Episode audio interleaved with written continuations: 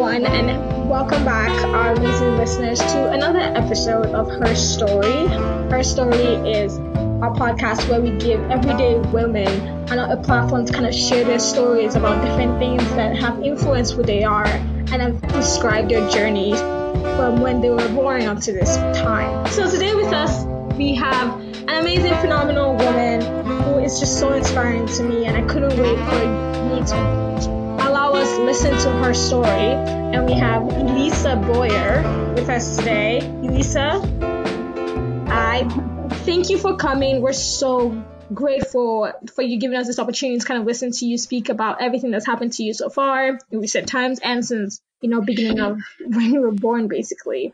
So how are you doing? How is everything going with you? Like I tell most people, it's hard for me to answer that question.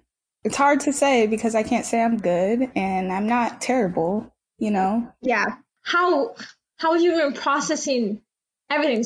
I totally I, I understand if you can't even you know that there are no words to kind of describe how you're feeling right now, but then how how is how has it been just in the process of like healing as you we've met talked about before and how you're just trying to reflect and kind of see where you're at. How has it been so far? Currently I'm still in survival mode, so Mm-hmm.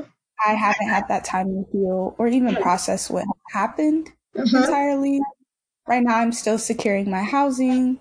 Um, so that's kind of my priority. Mm-hmm. Just make sure I have a secure place for the next year.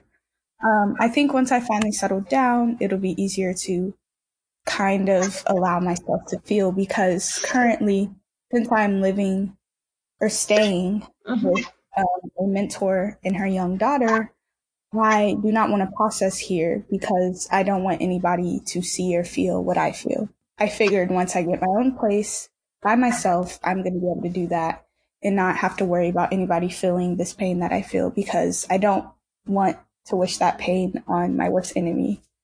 Um, yeah, absolutely. So yeah. yeah. Well, let's start with you, right? Let's start with you. So going back to middle school, right? You, you, we talked about how everything really started for you in middle school. Um, so going back to middle school, kind of walk us through your process of discovering and becoming more aware of who you were as a person and as a person in the society. Um, and how you kind of came out to yourself as a discovering, okay, maybe I'm not like everyone else. Maybe I'm gay. How did that kind of work out? In middle school, I was very insecure and wasn't comfortable in my body for many reasons. I went to a predominantly white school, so I didn't have people around me who looked like me. And for that reason, you know, I was like, oh, my, my thighs are too big. My hair is too curly. You know, I felt the need to straighten my hair all the time and to always put it back in a ponytail. And just because I was so insecure and just not confident in myself, it was hard for me to see me and to realize who I truly was because I wasn't seeing me for me. I was seeing me for other people. So in middle school, I was really focused. Like I said, I was really focused on school because from a very young age, I knew school would be my escape from my house. I knew school would somehow get me out of my situation because I knew I did not want to end up like my mother or my family for that matter. I wanted to do things none of them have done. And so far I've been successful in that. So mm-hmm. in middle school, it was really about school and track. Those are the two main things I focused on. And I didn't care about boys and I didn't think anything of it because I thought I was so focused on my goals and my ambitions that it didn't really mean anything. Yeah. And then moving on to high school and moving to through your freshman year, did, your freshman year, did you really notice anything different either, or was it way onto your senior year that you really started saying, "Okay, this is something I have to"? I think I knew. I just didn't want to admit that I knew. For what I for what I tell most people, coming out to yourself is probably the hardest part. Because if you can't come out to yourself, how are you going to come out to anybody else? How are you going to be comfortable and love yourself if you can't even accept it yourself? Um, so yeah, I definitely battled internalized homophobia for a while. And it sucked. It sucked a lot because I couldn't quite place why I was so unhappy and why I was just so discontent. Like I couldn't really place why. You know, I knew something was different, but I just didn't know what. But in the back of my head, like I knew, it was just always, it always went back to that, oh, that can't be me. Like there's no way that can be me. Um, so that's what I did for most of my first three years of high school. I had boyfriends. I didn't truly like any of them. and I think I kept trying to force myself to to like them, but it literally just wasn't there. And I, you know, at one point I was like, is there something wrong with me? Like, why can't I like these boys? I don't understand. Um, and then it would circle around to, oh, could I be? And then it would be like, no, there's no way. And mm-hmm. then I kind of, I did that for like the first three years. You know, it was a long process of that. But my junior year, I stopped. I didn't date anybody my junior year. But that summer, after my junior year, um, is when I did a summer program and I met this girl and we clicked really quickly and we stayed in contact after the program was over. Mm-hmm. And eventually I realized like, oh, oh my God, like I, I think I might like this girl. And it kind of went from there. So after you um kind of met this girl and then you realized that, oh, I kind of like this girl, how was the process of like you saying, okay, so if I like her, then I think I'm gay? And how did you reconcile that with yourself and kind of be very accepting to that? And kind of get to a place where you felt like okay i need to share this with people and let people know that okay i do have feelings for this person. The previous years before this i didn't like anybody so i didn't know what it felt like to like anybody. Mm. so when i finally did like somebody it was completely different and i was like wow like this is me all along. And honestly from the day that I kind of found out I liked her, I quickly told my closest friends. Like it wasn't, it wasn't something I hid. You know, I, I told my closest friends like probably a month later once it was like, oh shoot, like I really do like her. And then I told my mom like in November. So not too far from when I told them. Um, and I think once I finally seen what it would be to like somebody and how it felt to like truly be happy, you know, mm-hmm. liking somebody and, you know, just accepting that I do like this person, it was honestly kind of easy to accept myself from there because before it, it was hard for me to be like, yes, I like girls when I haven't liked a girl before. Yeah. Um, so once I did, it was kind of easier to be like, yeah, I like girls. And that makes sense why I didn't like boys for all these years. Um, okay. So yeah. So how did you, yeah. So how did you, how was it then coming out to your parents and your family and your friends in terms of like, did anyone suspect anything before? Um, did anyone kind of know, oh, did anyone suspect when you were, you know, coming out to yourself? And how was that process kind of coming out and telling people, okay, this is who I am and this is what my family is. And how has the response been to towards that? Okay, so with my mother, as you will see later, we never had a very close relationship. So I don't think she really had any reason to suspect anything because we were never close. Um, same with my sister, even though over the years my sister would ask me here and there, like, are you gay? And I think it was because I had never had a boyfriend, really, a mm-hmm. serious boyfriend. So she would ask me every now and then. I'd be like, no, of course not. But yeah. Mm-hmm. So my mom seemingly seemed very accepting when I first told her, like, oh, I still love you, da da. Like, but a few months down the line, when it was time to go to Pride, I was like, yeah, I'm about to go to Pride. And she was like, oh, are you going to be an ally?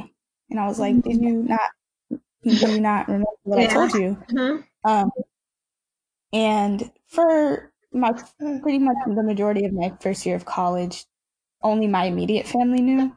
But with everything that had recently started happening a couple weeks ago, I came out publicly to my entire family on Facebook. And how was the response to? I don't really know. Hmm. My uncle, who is also gay, yeah. who I never really met because he he left he left the state because of how homophobic my family was towards mm-hmm. him. So that really made me scared to come out. A lot of a lot of my friends, so like Texas is also very religious, so that adds another element, I think, um, to like a lot of the homophobia that's like kind of in like has unfortunately been like like really like stigmatized and like caused a lot of hurt and like things like that and self-expression and also i feel like has made like self-expression like really complicated because i feel like people really stigmatize like people who um like identify as gay or queer like they like here like you're either like you're either i once heard like oh man this was just crazy.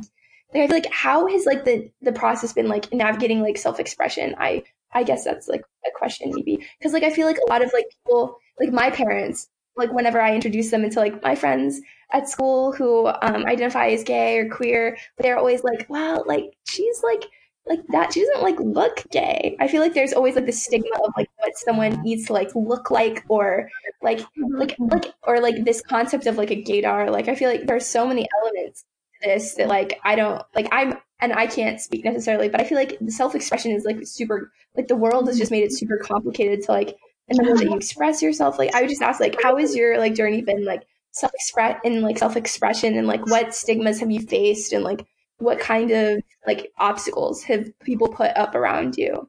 Yeah. Well, definitely as a more feminine presenting, um, which which the lingo is a femme. I call myself a femme, which basically means I'm very feminine and I dress very feminine.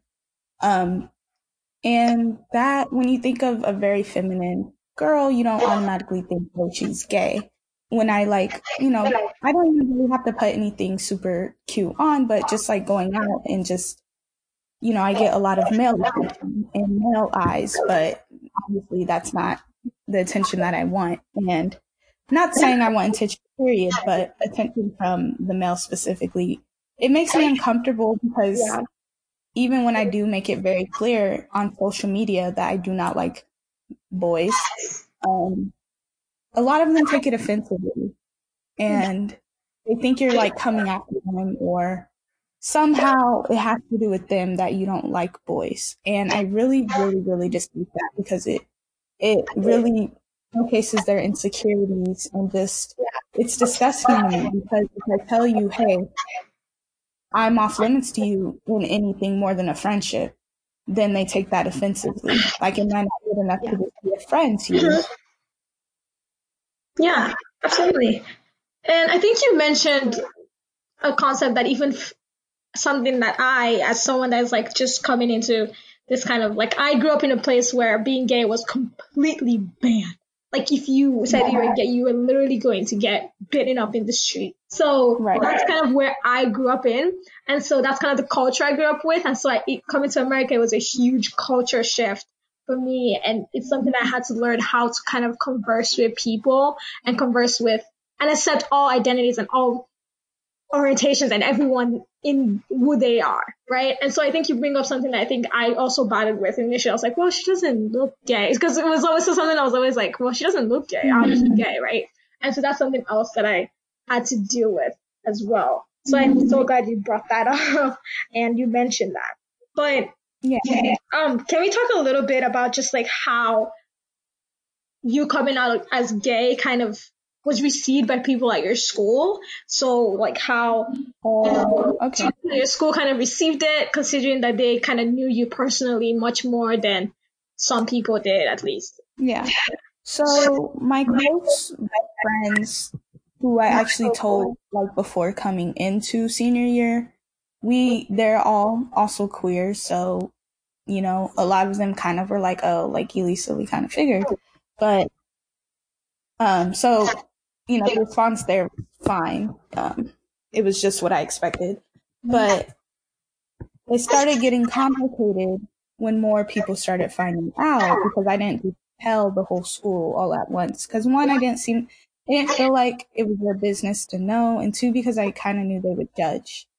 So, and the thing is, like, you would think it's okay. So I went to a small private Catholic high school, mm-hmm. and you would think that teachers would be somewhat just you know homophobic, but no, it was literally the teachers were accepting and they literally have pride flags on the wall on their lanyards like they're super accepting and that was never the issue the issue lied with this. um it was a very very bad issue but basically like i said i didn't just come out for the whole school they kind of started finding out because of this girl that i liked um I don't really know how it went from there to people like spreading rumors and talking, but it did. It kind of happened kind of quickly. Um, in fact, I used to mentor this freshman, and she was openly bi, and people seen us always together because I was helping her with homework. I seen her and she had like behavioral problems at school. So I seen her and I was like, wow, like that girl reminds me of me. Like, cause when I was younger, I was really angry because of everything I was going through at home. And so I was like, maybe she's dealing with the same thing. Some, you know, I don't want her to ruin her grades over this. So I was there to basically mentor her and to help her because I seen myself in her in ways. And people seen us always together and we're like, oh, like, you know, that freshman's openly bi and Elisa has a pride flag on her backpack. Like she must, they must be together. And let me emphasize, she was 14. I was 17, almost 18. Not only is that illegal, but that relationship was not anything more than a mentor mentee relationship.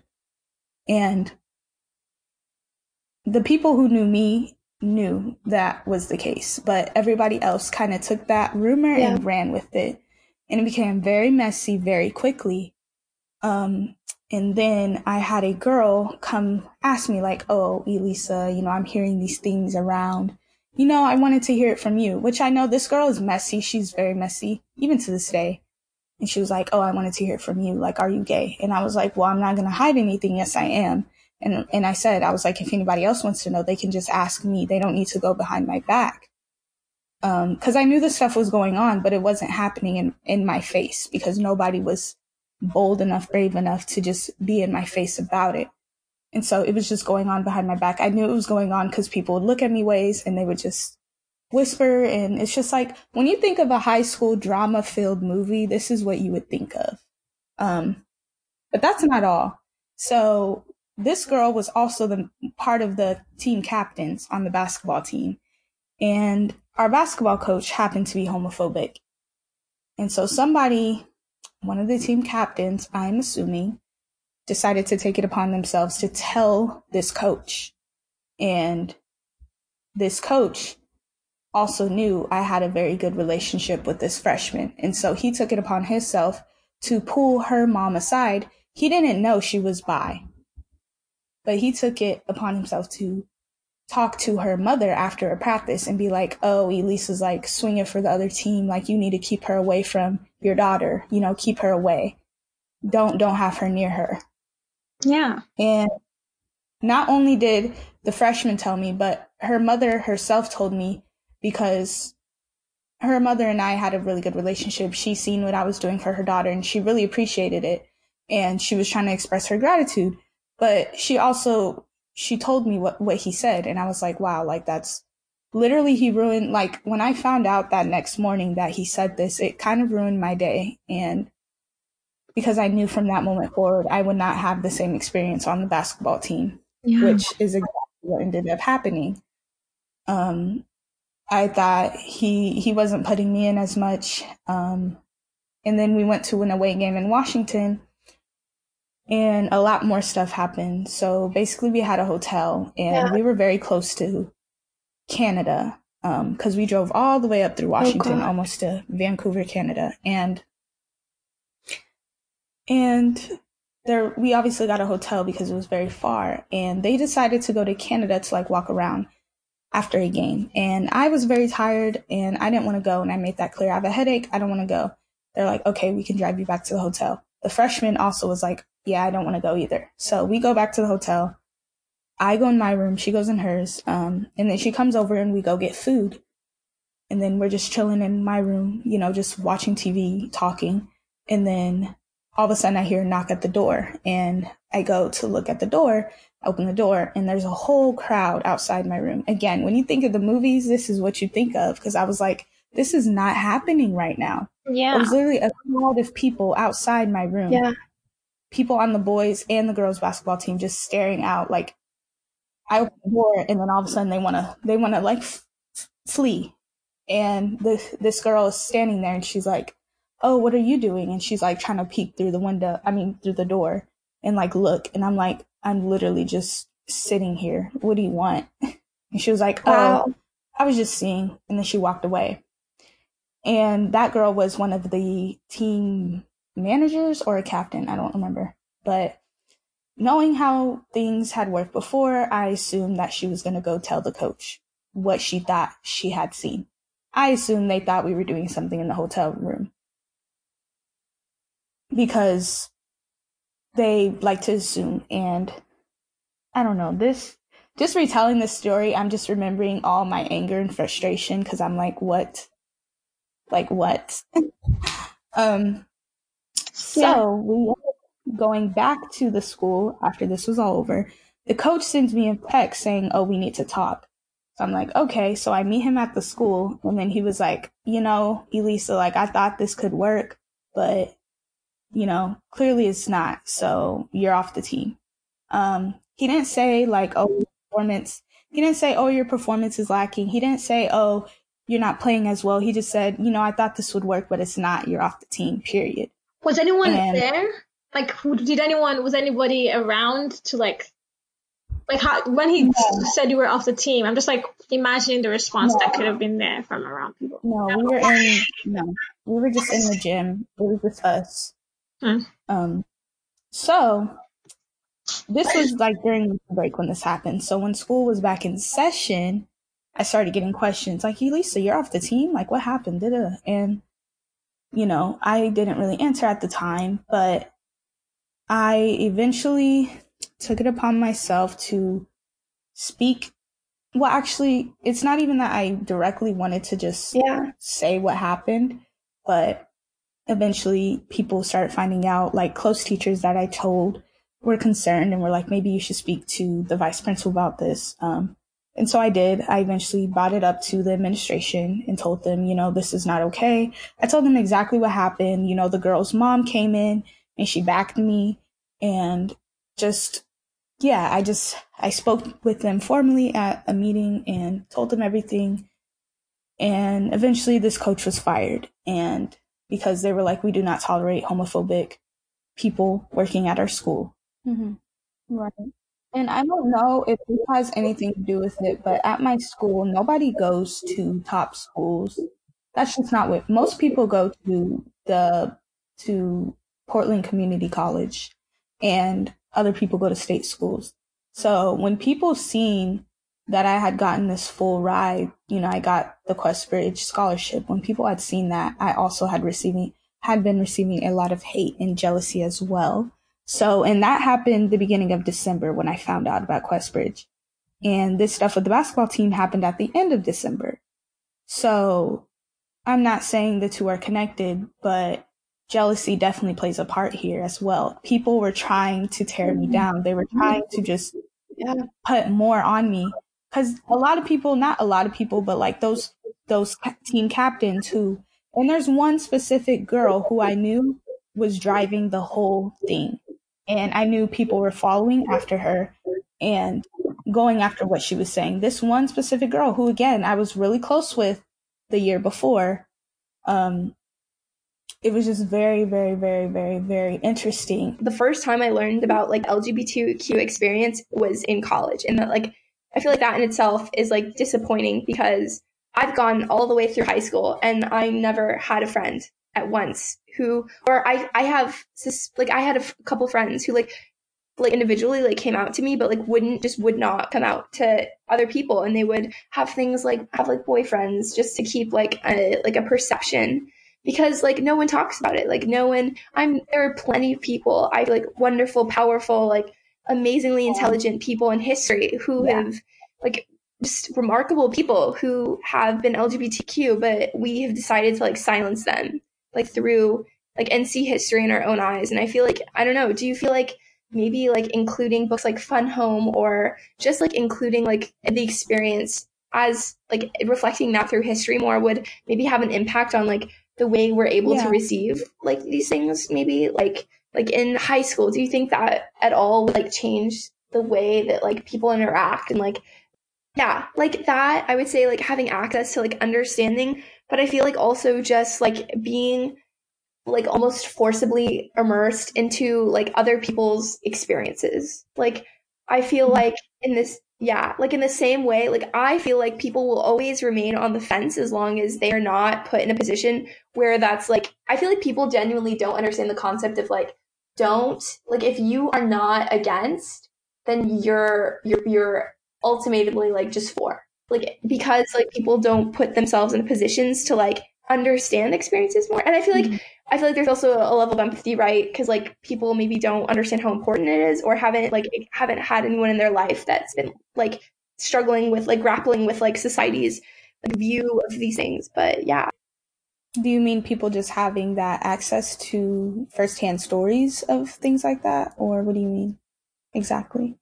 Well, I don't necessarily believe that forcing, not even like forcing people into other people's like life, but at the end of the day, this problem arises with the family and just like many like generational trauma and things like that. Like this, these problems are generational. You know, like I said, both of these girls' families are homophobic. And instead of them changing that narrative of their family, they ran with it and yeah, they allowed themselves to embrace it and to continue it forward. While me, although my family also may be homophobic, I did not allow that to make me, yes, it did at first control my own self in a way where like I had internalized homophobia, but I never let that rub off on other people. I was never homophobic to anybody else but myself. You know, I was very accepting other people. Like I said, my two best friends were also queer. So although like I do say these problems are generational and start with the family, that is not an excuse for that behavior because you're old enough to know, you know, to do better. You're old enough to know that what you're doing is not right. You're old enough to know what your family is doing is not right. But if you decide to conform and just like embrace your family's values and beliefs, then that's on you at the end of the day. You can't use, oh, but that's just how my family is. That's just how I am. I was raised that way. That is not an excuse. Even though that is where I believe the problem truly arises. So even if they see, and I'm not saying like them, them seeing firsthand what somebody like me, for example, goes through when people are homophobic. I'm not saying that couldn't make somebody not homophobic, but I think that problem really lies within them. It lies within themselves. And that is something that they have to take action on, you know. Nobody else can do that for them. Yeah, absolutely. And then you speak about something that I think is important is this idea of jealousy, right? And I think we in this society, we need to be able to, instead of having this sense of like cancel culture where we see, okay, people that are trolls and people that are online trolls and people that are haters and just saying, oh, we're just going to cancel them out of society. I think we need to really find out what the issue is, like where that, where does that hate come from, right? Where does it stem from? And then see, okay, so how can we walk you through? Because you mentioned it, your friend is probably feeling yeah. a lot of anger and jealousy towards you because she was also in the same state herself and she didn't know how to come out of it. And so I and think, um, sorry.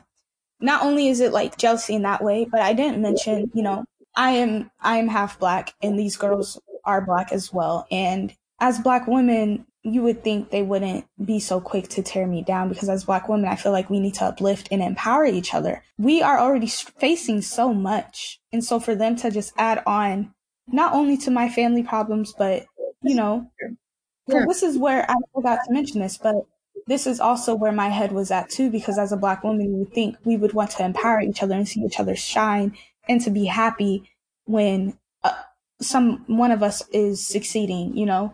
And that is also something that's very important and something that I was reading quotes on like years ago, like, oh, like watch watch how your friends react when you tell them good news because that really shows whether they're truly there for you, they're pretending to be there for you, or they just really aren't there for you um, and are actually jealous. So that's something you need to watch out for for sure because really yeah, and you're Yeah. speaking to one of our great missions and our big missions at Feed Unite, which is to kind of see how can we get to a place where women are not tearing women down. Because if we black women are tearing the black women down and we're asking black men, all men, to give us rights and respect, we're not gonna get it because they're gonna tell us that oh, but you you literally called her a bitch yesterday.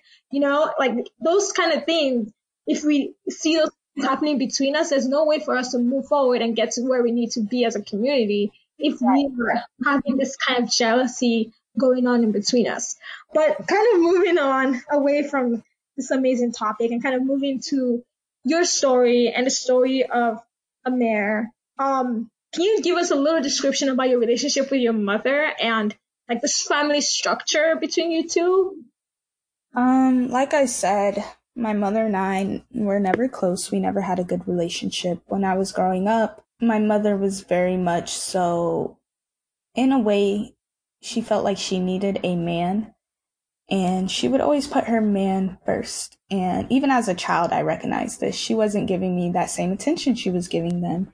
You know, she was giving them the attention. Her, she was giving them time, money, effort, everything all to her man, and her children always came second. I recognized that very early on, and so did my siblings. It started there, and my mom is also an alcoholic. She was very much so an alcoholic when I was younger. That just created so many more problems on top of everything else because when she would drink, she would just become so angry. You know, she would crave alcohol. She would have to buy it like every day in big bottles, and she would just go through them so quickly.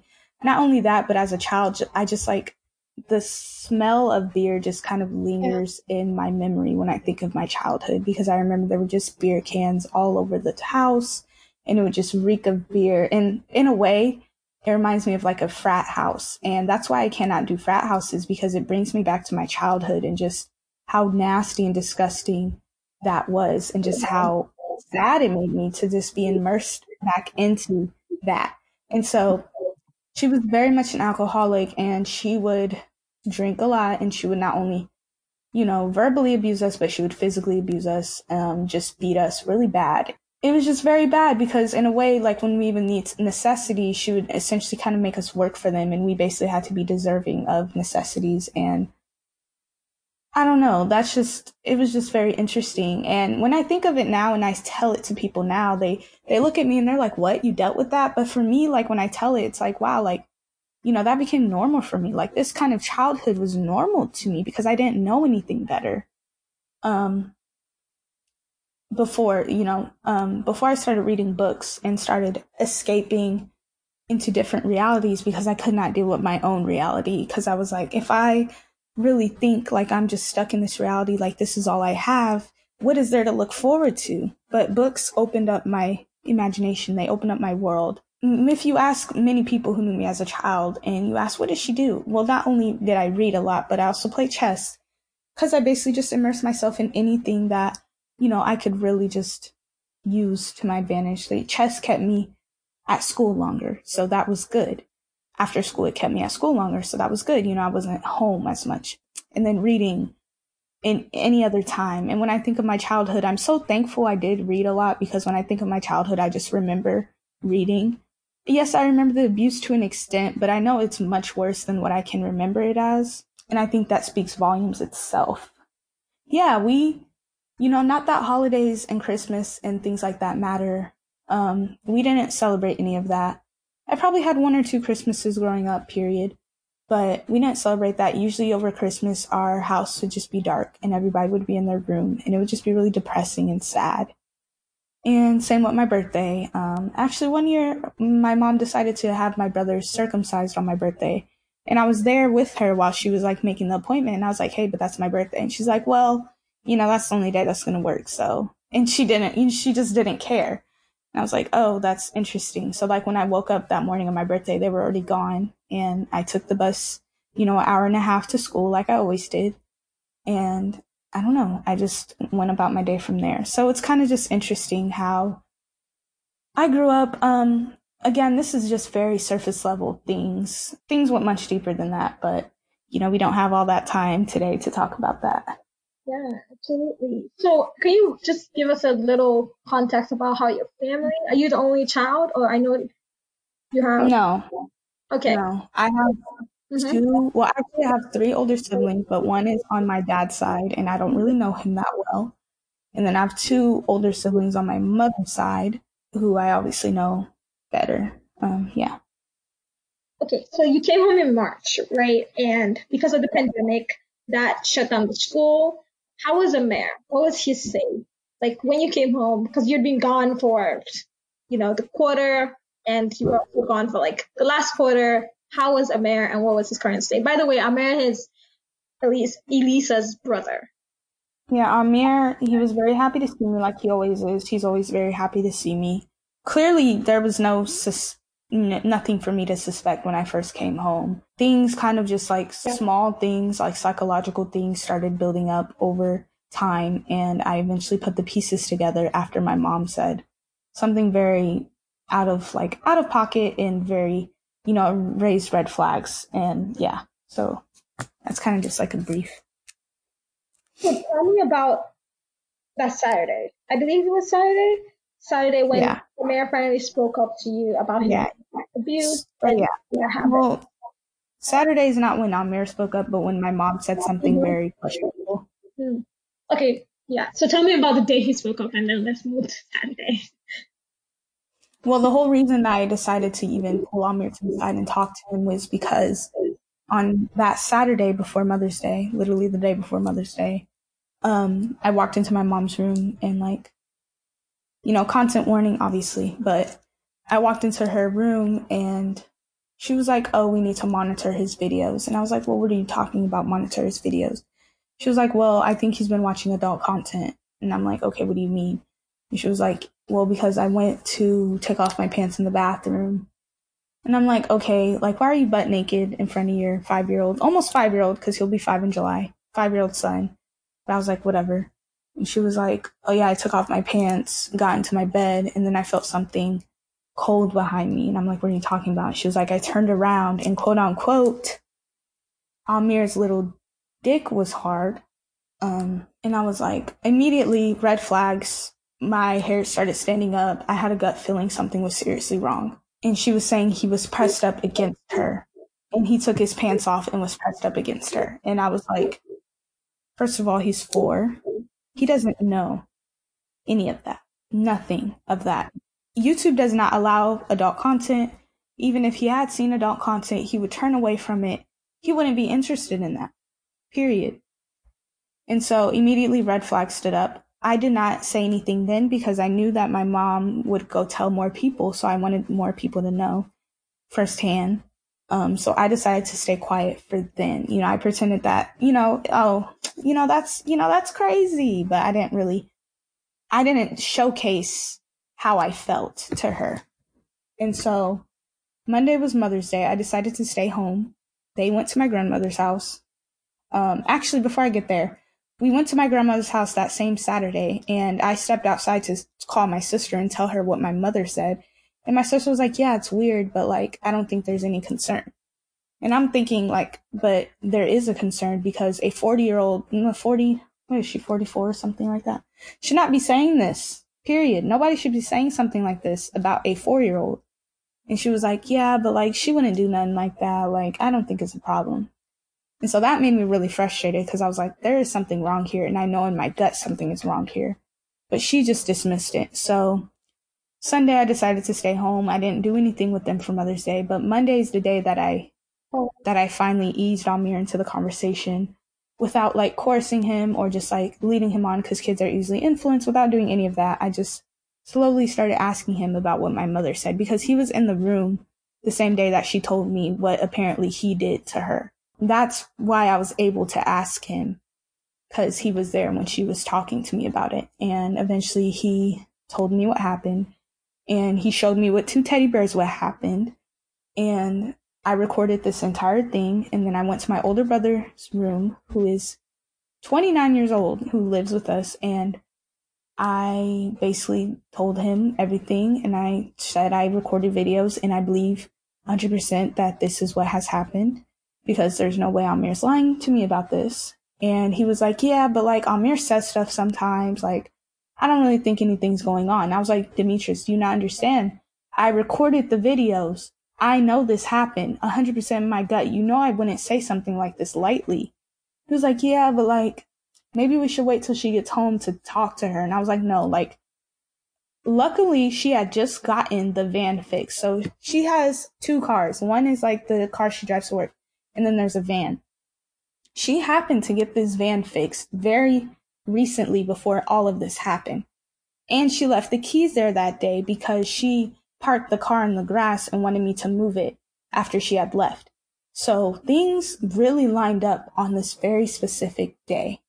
So I was like, no, like I am going, I'm taking Amir, I'm packing some stuff and we're going to my grandma's house. And he was like, all right, like you do you, but I'm not a part of it. And I was like, fine. And so I got Amir, we got in the car and we went to my grandmother's house and I told my cousin was also there and I told them kind of briefly what happened, showed them a little bit of the video. And they were like, yeah, you need to call that in right now. And I was like, yeah, I know. I'm going to do it right now. And so that's what I did. And things kind of just went from there. So this is, this is phenomenal. I'm still trying to process it. And so how has the response been for you reporting your mom like this? Right. So telling very, very negative. Um, obviously, family wise, it's been very negative. A lot of people are on her side. Um, my sister, my brother, my auntie, um, all the other family members who aren't reaching out to me and know this is going on and is only talking whispers to everybody. To me, they're also on her side because, like, come on now. You know, I got kicked out because that same Monday after I reported it, you know, I, I got texts like, oh, you know, mom's gonna put all your stuff on the porch tonight, so you, you better come get it. Mind you, it was raining this day. Wow. And I had just bought a lot of nice stuff because I was working and I made the money to buy some nice stuff because I had never had nice stuff before. And so then she was like, and she knew this. And now she was like, oh, I'm about to put all your stuff on the porch. All that stuff she was putting on the porch is stuff that I brought with my own money. She did not buy none of that stuff. And so I'm like, that's very disrespectful. Like, to me, it's not even about the materialistic aspect. It's about the fact that that's all my hard work that you're just going to throw away. So yeah, I got kicked out that night and I went to my grandma's house and I was only there for like a night and a, a, a day and a half before I just couldn't be there anymore either because I lived with her before and there's many, many other reasons why I just couldn't be there. My mental health was very quickly deteriorating when I was there um, that Monday night and Tuesday night. Tuesday night was really bad for me. And I just could not be in there anymore. Like I literally was going to go crazy and just, I don't know. I don't know what would, ha- what would have, ha- what would have happened if I had stayed in that house. And so that's when my mentor, who had been, who I had been contacting throughout this whole process, that's when she like was like, you know, you need to pack, pack your stuff. Like you're coming here with me. Um, and the thing about my mentor is she was actually my track coach from high school. I met her my sophomore year of high school when she came to De La Salle, my high school. And she knew, well, actually, I didn't just come out and tell her all the stuff that had been going on with my mom my sophomore year. Cause again, this, none of this is new. I think she noticed my performance was slipping. And at one meet, she put me to the side and she was like, well, you know, I see something's up here because you're not running the same. And, and I was like, no, I'm fine. Like there's nothing wrong. But eventually she got it out of me. And this very moment, she was like, well, Elisa, if anything ever goes crazy with your mom and you have nowhere to stay, no, I have a place for you. Yeah. Mind you, this was my sophomore year when this happened. Mm-hmm. And fast forward three years later, none of us, both of us thought it was we were out of the clear. Both of us thought, you know, with school and with you know college yeah. that I was good, and I didn't want to come to her house at first. I was honestly just gonna go nowhere. I was just gonna be I don't even know where, but because again, I don't want to. I didn't want to put this on her. I didn't want to put this on anybody.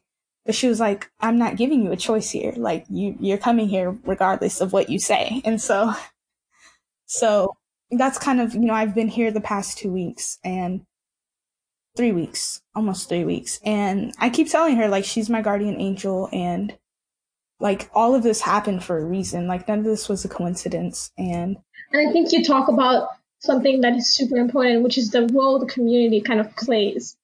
And I want you to speak more to that. The role the community kind of plays in safeguarding its own people, right? Like how your mentor took you in. And also, I want you to speak about like talking to people.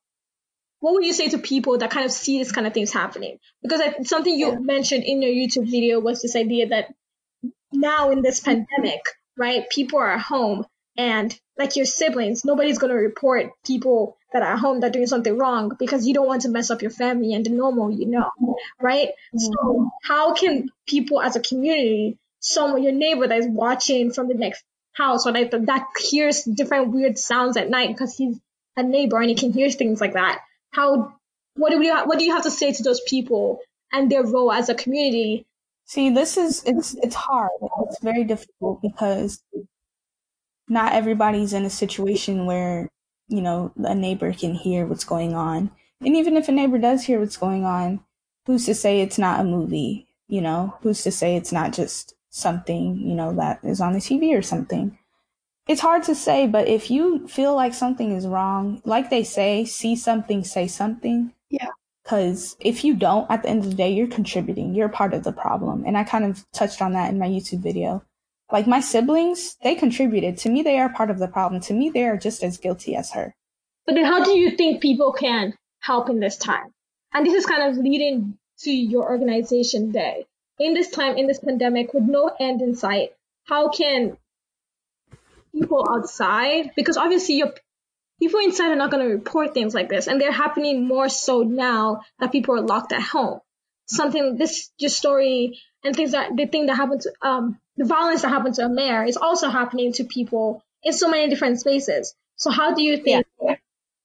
people as a community can work to help, you know, just help in some way, right? How can it help someone like yeah. that? Well, the thing is here, um, with especially with COVID and like DAAY DAAY's focused on domestic abuse, so within the household, within the family, those are the people I'm trying to reach. It's not even necessarily the neighbors.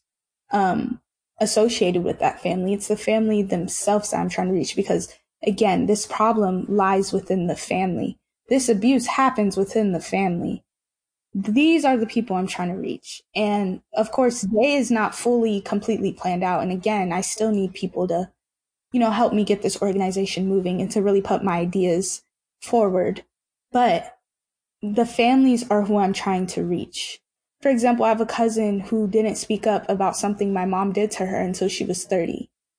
So like, and that's what typically happens. That's what you typically see is these kids don't say anything till they're like 30 years old. And when it's way too late for any charges to be pressed or for anything to happen. And then these same people do the same thing. Like my mother did something to my cousin when she was a teenager and she, you know, sexually abused her as a, when she was a teenager. And then she continued because nothing was said about it, even though people knew about it within the family. Nobody said anything. Years later, she had her own child and did the same thing.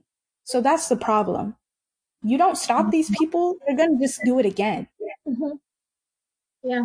So again, I'm trying to reach the people within the families and I know it's hard and that's why DAAY is so important because I didn't make DAAY because I knew it would be easy to reach people.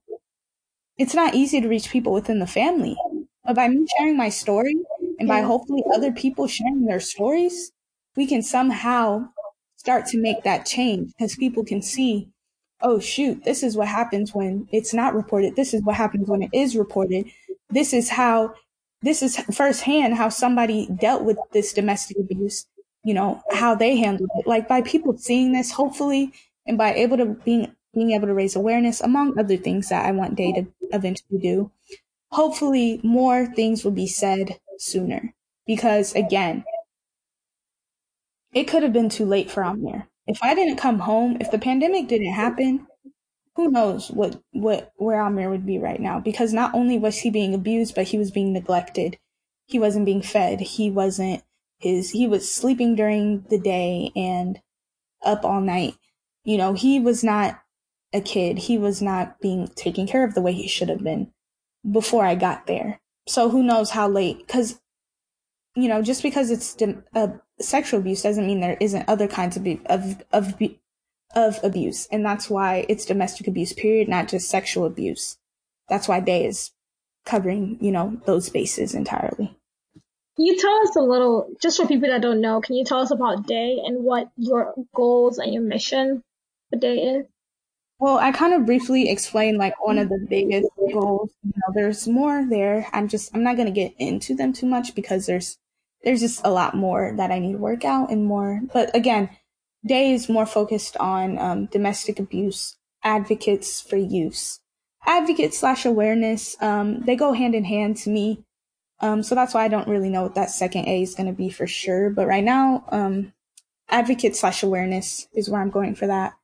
So not only am I trying to, you know, advocate and have other people on my team be able to advocate for these children, but also raise this awareness so people are able to speak up more and to recognize things more and to just not let things slip because Gabriel Fernandez is not the only kid.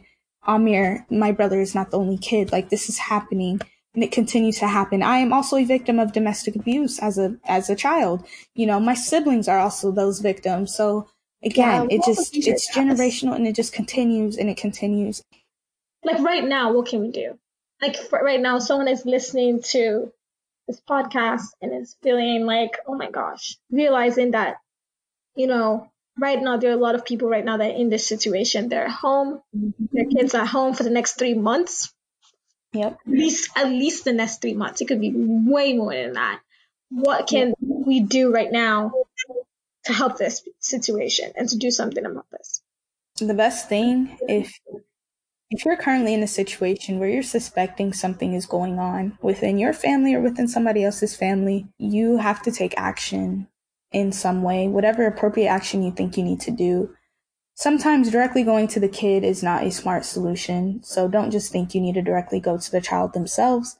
Sometimes you need to reach out to, you know, Child Protective Services and have them do the reaching out and tell them everything you know. If you're seriously suspecting it, you know, that is just a very just, if you see something, say something, period.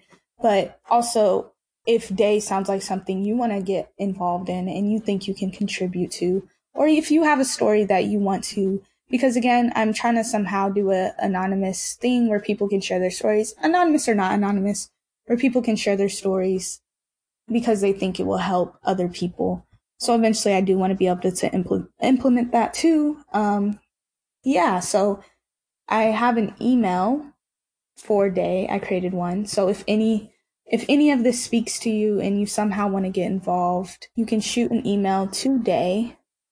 Um, the email is DAAY, D-A-A-Y dot domestic abuse awareness at gmail.com. So if you somehow want to get involved or even just reach out to me, just share your thoughts, anything, anything that has to do with DAAY or domestic abuse against you, just reach out to that email and we can make something happen from there.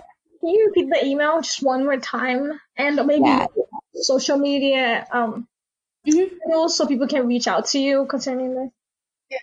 So on Facebook, so DAAY's Facebook page is just D-A-A-Y on Facebook. You can easily find it. But the email again is just D-A-A-Y dot domestic abuse awareness at gmail.com.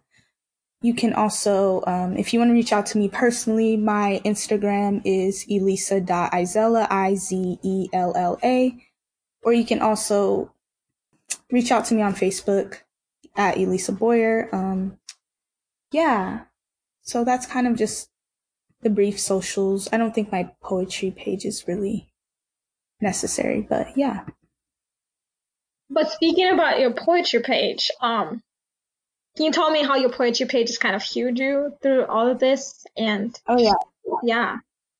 So even in high school, um, throughout all this stuff with my mom, the only thing that really truly saved me was writing. And I discovered writing and just truly doing poetry through Jhené Aiko because I I knew about Jhené and I've been a fan of Jhené since middle school. But high school, I really, really, really started delving into her work and really just appreciating her story. And just that itself inspired me to write myself and to really invest all my soul and my time into that.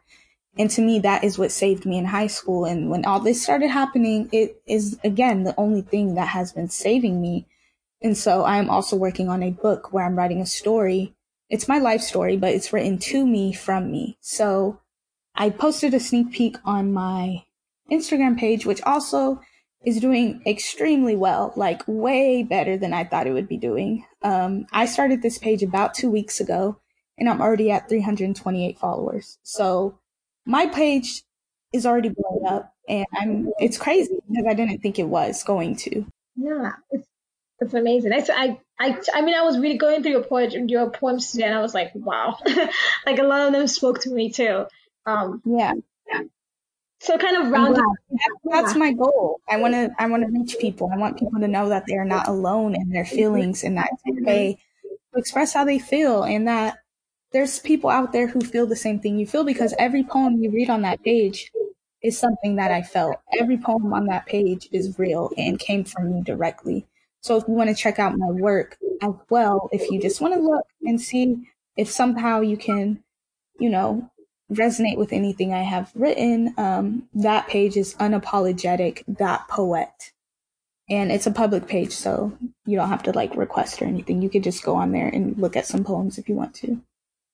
Yep. And my poems range from the good, the bad, the ugly, so. And finally, a message to you 10 years from now. What would you tell yourself 10 years from now? That this was all part of God's plan and it's going to all come full circle. There's a reason you went through all this pain all these years. There's a reason you've been dealing with this. There's a reason your life has never been easy, you know, and one day you'll see that it was all meant to be. Wow. Well, thank you so much for talking to us today. This was phenomenal. Of course. I'm honored you even asked me to come on here and speak. Your uh, your work and your story stories just so amazing. And I'm, I, it's inspired me. So I know it's going to inspire a lot of people. And I'm so proud of you. I can't wait to see what you're going to do. Can't wait to see what you're going to grow. And also can't wait to see how many lives you're going to impact and touch and really help and save. Um, and so Thank so much. Yeah. Um, well, we forgot to introduce Lauren. so we have Lauren here with us, which is amazing because she is phenomenal and I love her presence on the podcast. So I think we're going to have a lot more of Lauren on our podcast um, going forward. but this has been amazing. Thank you so much for coming, Elisa and Lauren. Thank you for asking me to come here today. Thank you. Of course. Again, thank you for asking me to come here and share that story. Um, I just think it's really important that people are able to see firsthand that these things do happen to people and that things can be done about it. It doesn't just have to be kept quiet because my family have and are still trying to keep me quiet about what is going on. And that is not how you solve problems by just letting them fly under the radar. You have to speak up about it or nothing's going to be done. Absolutely. Well, that's a great way to end this podcast. Thank you so much. This has been amazing. Um, Am we'll catch you and all our listeners in our next episode where we have another amazing woman kind of share their story and show you how diverse this world is. And this world is so much bigger than you can ever imagine. And it's important that you dive into that and kind of realize that one, you're not the only person in this world, and two, it's your responsibility to take care of the next person beside you.